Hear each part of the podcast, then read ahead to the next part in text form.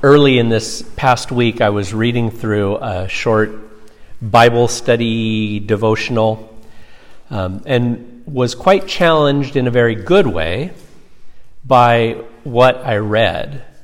The study itself was part of a daily time of prayer and reflection that's offered through an app that you can download on your phone um, called Lectio three sixty-five.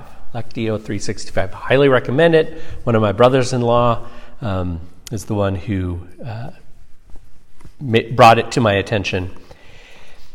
And in this particular story, uh, early in the week, it was centered on an event in the reign of King Jehoshaphat. Jehoshaphat was king of Judah centuries before Christ. And the story begins with Jehoshaphat in big trouble. He's told by some people uh, in the kingdom that there are three different armies that are on their way to attack the kingdom, and they are already very close. They are about to invade. I don't know enough about all the, the armies that are involved to know how imposing this threat was for Jehoshaphat and the people of Judah, but based on the reading of the story, it was certainly enough to cause deep fear and even panic. But rather than running and hiding or completely breaking down and being unable to function, or even calling together the leaders of his own army, the first thing that Jehoshaphat did was to turn to God in prayer. And even when he turns to God in prayer, he doesn't open the prayer with a cry for help. He doesn't immediately reveal the terror that he may be experiencing.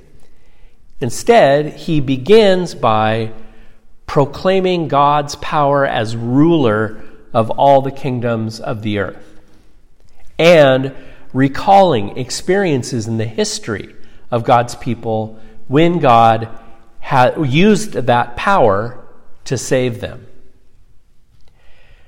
I honestly don't think I would have really caught the significance of what Jehoshaphat had done if it hadn't been for the way the author, Jill Weber, reflected on uh, this incident in this devotional I read.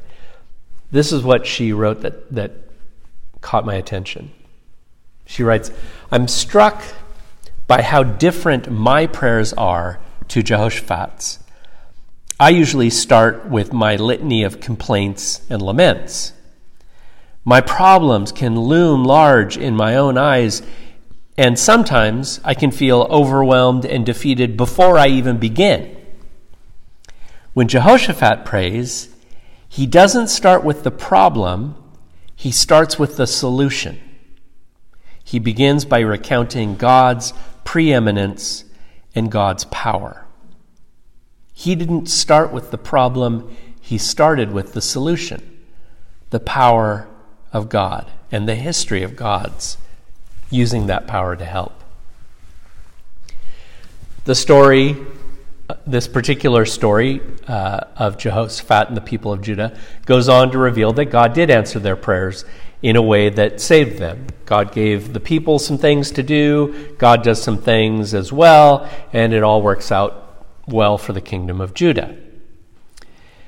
But again, what resonated for me are that those first steps from King Jehoshaphat and Jill Weber's reflection on that, that he didn't start with the problem, he started with the solution and then found peace in the face of this incredible problem or situation.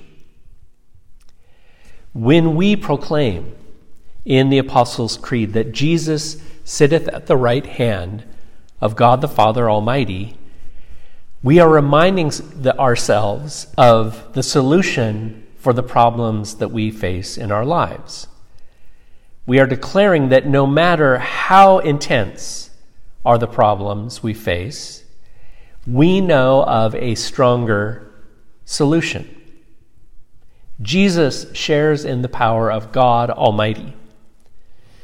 Further, the one who shares in the power of God Almighty is Jesus, our Savior, the one who loves us so much that he gave his own life to save us, now rules the universe with almighty power.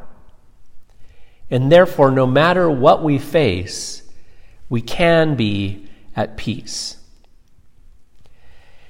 The image we are given to reassure us of this power that Jesus has to wield, the sitting at the right hand of God the Father, is, like I was saying with the kids, one that comes from the royal courts of the Eastern, or Eastern world that would have been very familiar to the original uh, hearers.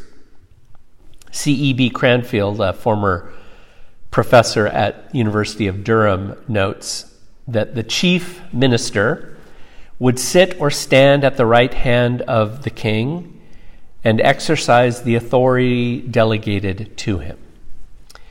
We have actually carried that thought and image even till this day with the phrase, "my right-hand man." Usually it's guys that say that about other guys, but because it, partly it's the uh, the assonance, right-hand man. Doesn't kind of work quite as well as right-hand person, but same idea. It's it's that idea that the the person, we can't live without them, and they have the same power uh, to to and authority as the one giving it. This image is one that's at work in that first reading we had from the Hebrew Testament, from Daniel, about, uh, then I looked, and behold, there was one like a son of man coming with the clouds of heaven. He approached the ancients of, Ancient of Days and was led into his presence. He was given authority, glory, and sovereign power. All peoples, nations, and men and women of every language worshipped him. His dominion is an everlasting dominion that will not pass away, and his kingdom is one that will never be destroyed. Now, this becomes even more significant when we know what led up, what preceded that part of the vision for Daniel. And I figured that I've inflicted enough terror on um, the kids with some of the Old Testament readings that I've had through this series that I, I thought I would skip um, reading that before I finished up with the, the children's sermon, and hopefully they've bagged out by now. Um, But this is what leads up to that. In the first year of Belshazzar, king of Babylon, Daniel had a dream, and visions passed through his mind as he was lying on his bed. He wrote down the substance of his dream. Daniel said, "In my vision at night I looked, and there before me were the four winds of heaven churning up the great sea. Four great beasts, each different from the others, came up out of the sea. The first was like a lion, and it had wings of an eagle. I watched until its wings were torn off, and it was lifted from the ground so that it stood on two feet like a man, and the heart of a man was given to it. And there before me was a second beast, which looked like a bear. It was raised up on one of its sides, and it had three ribs in its mouth between its teeth. It was told, 'Get up and eat your fill of flesh.'" And you can see why I was a little hesitant to read this. Um, After that I looked, and there before me was another beast, one that looked like a leopard, and on its back it had four wings like those of a bird. This beast had four heads, and it was given authority to rule. Anyway, it goes on and on like this. Uh, and that's what precedes the the vision of fearfulness, of these powers that are at work, that are that are threatening the the kingdom and the people of God. And it's then that we hear, "As I looked, thrones were set in place, and the ancients, ancient of days took his seat. His clothing was as white as snow, and hair of his head was white like wool. His throne was flaming with fire, and its wheels were all ablaze. A river of fire was flowing, coming out from before him. Thousands upon thousands attended him. Ten thousand times, ten thousand stood before him. The court was seated, and the books were opened. And then the vision of one like the Son of Man, who is brought into this magnificent throne room with this magnificent God on this throne. And the one like the Son of Man is given the authority and the power, and his kingdom will be an everlasting kingdom. Well, in the opinion of the earliest disciples of Jesus, this vision of Daniel is fulfilled in Jesus and his resurrection and ascension. This is why the writers of the New Testament refer to Jesus so often as Lord. Previously, that was a designation, a title given only to God Almighty. But the disciples experienced in Jesus the same power and authority as God's Almighty, as God Almighty. In fact, the text from the Hebrew First Testament that is most often quoted directly or alluded to in the New Testament deals with this idea of Jesus as God's designated Lord. The text is the one that we used for our call to worship from Psalm one ten. The Lord says to my Lord, "Sit at my right hand until I make your enemies a footstool for your feet. The Lord will extend your mighty scepter from Zion, saying, rule in the midst of your enemies." That is the, the text from the Hebrew First Testament that is most often referred to in the New Testament, and it's in relationship to Jesus.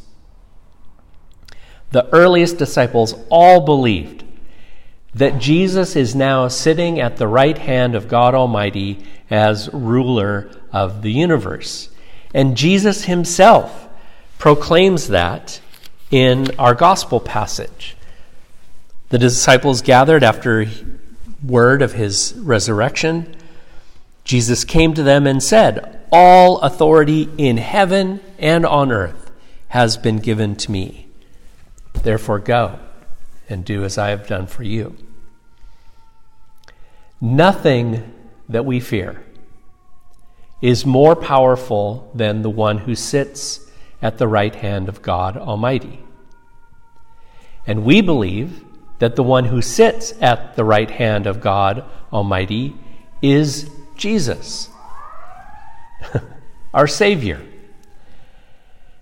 The truth is Uh, and excuse me, it's that truth that we believe it's Jesus is what ultimately allows this image to be one that brings us peace. Jesus, we know, came to share in the fullness of our experience as human beings in order to reassure us that we are known. Jesus triumphed over all the enemies of our humanity to reassure us that we are saved. And Jesus now sits at the right hand of God to reassure us that we are cared for. The writer of our New Testament passage reminds us of what this means for us. "Since we have a great high priest and chief minister who has gone through the heavens, Jesus, the Son of God, let us hold firmly to the faith we profess.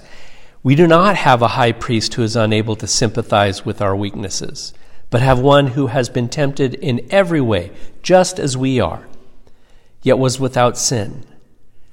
Therefore, let us approach the throne of grace with confidence, so that we may receive mercy and find grace to help us in our time of need." I love that it's now the throne of grace, not alone the throne of power. And it's Jesus who is there to greet us. Without this awareness that it's Jesus there, Without this awareness of the presence of Jesus at the seat of power, it might feel a little bit more like when Dorothy and the gang first approach uh, the Wizard of Oz. You know, the, the glowing green head and the booming voice that shakes the floor and the flashes of light and, and smoke and all of that. They're terrified. You know, the lion keeps running out and they grab him by the tail. But with the awareness that it's Jesus whom we meet at the seat of power, it's even better than when Dorothy and the gang find the little old guy at, behind the curtain. Because that guy had no power. He had a lot of tricks, but he had no power. Jesus actually has the power that the wizard did not. And at the same time, Jesus is the human being whose love and grace we recognize. It's Jesus who sits at the right hand of God Almighty. And I love the fact that the image we are given of Jesus is that he's sitting. This is not the posture of someone who's worried, of someone who is anxious or afraid. The image we have is of someone who's assured. He's in control. He's at peace. He's sitting down. Jesus knows that we face not simply difficulties, but horrors even. Jesus knows this because Jesus has experienced these horrors. And yet, Jesus also knows that he has overcome everything that we will ever experience. I appreciate the thoughtfulness that Cranfield brings to this truth. He writes, "The great weight of evidence in our lives that s- seems to call this into question, that, that Jesus is in control, is not to be belittled or denied. In a world in which injustice, cruelty, and greed often seem triumphant, it is hard, indeed, to hold fast to the truth of the biblical testimony to Christ as King of Kings and Lord of Lords." I like that, that he that he's honest about how it doesn't seem like that when we're facing three armies about to attack the land, or uh, a person who we feel is out to get us, whatever it is. But he continues, "The Christian will hold fast to this truth, even if sometimes he or she is forced to pray, 'I believe, help my unbelief.'"